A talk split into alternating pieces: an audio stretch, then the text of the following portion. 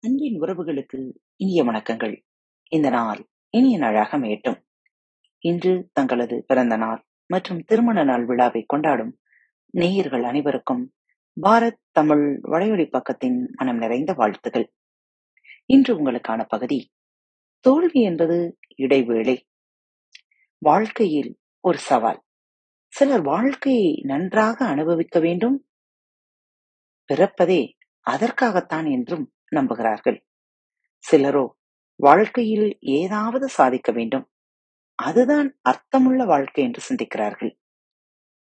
இதில் எது சரி என்ற கேள்விக்கு சரியான விடையை அவரவர் மனநிலைக்கு தகுந்தபடி நாம் எடுத்துக்கொள்ளுகிறோம் இந்த கேள்விக்கு அழகான பதில் ஒன்று சமீபத்தில் நான் படித்த நாவலில் எனக்கு கிடைத்தது.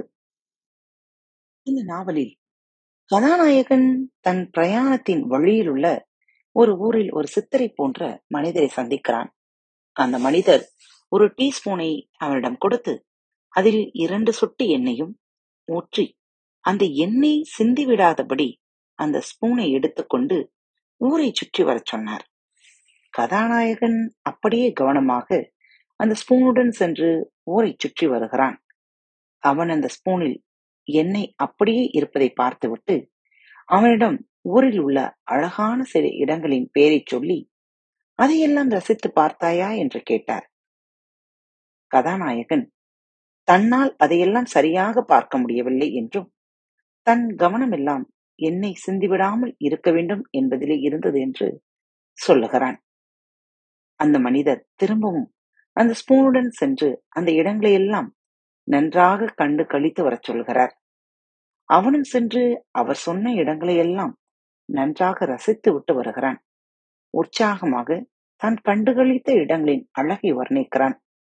அதையெல்லாம் கேட்டுவிட்டு அந்த பெரியவர் அமைதியாக கேட்கிறார். சரி நான் கொடுத்த எண்ணெய் எங்கே?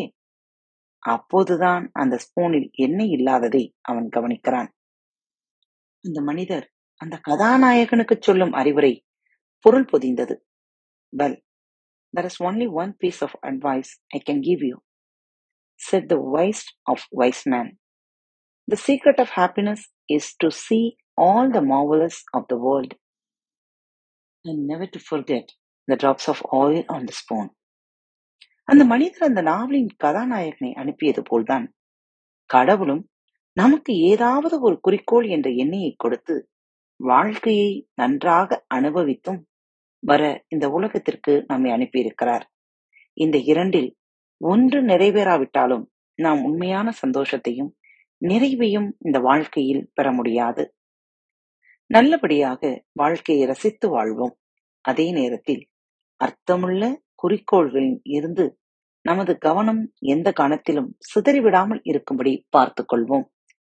இனியொரு வாழ்க்கை நமக்கு இருக்குமா? இன்னொரு சந்தர்ப்பம் கிடைக்குமா என்று நமக்கு நிச்சயமில்லை.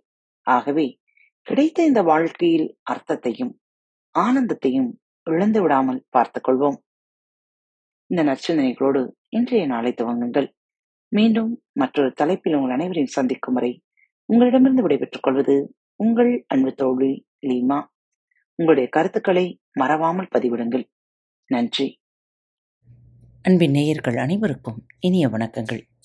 பாரத் தமிழ் வலையொலி பக்கத்தை சப்ஸ்கிரைப் செய்யாதவர்கள் சப்ஸ்கிரைப் செய்து கொள்ளுங்கள்.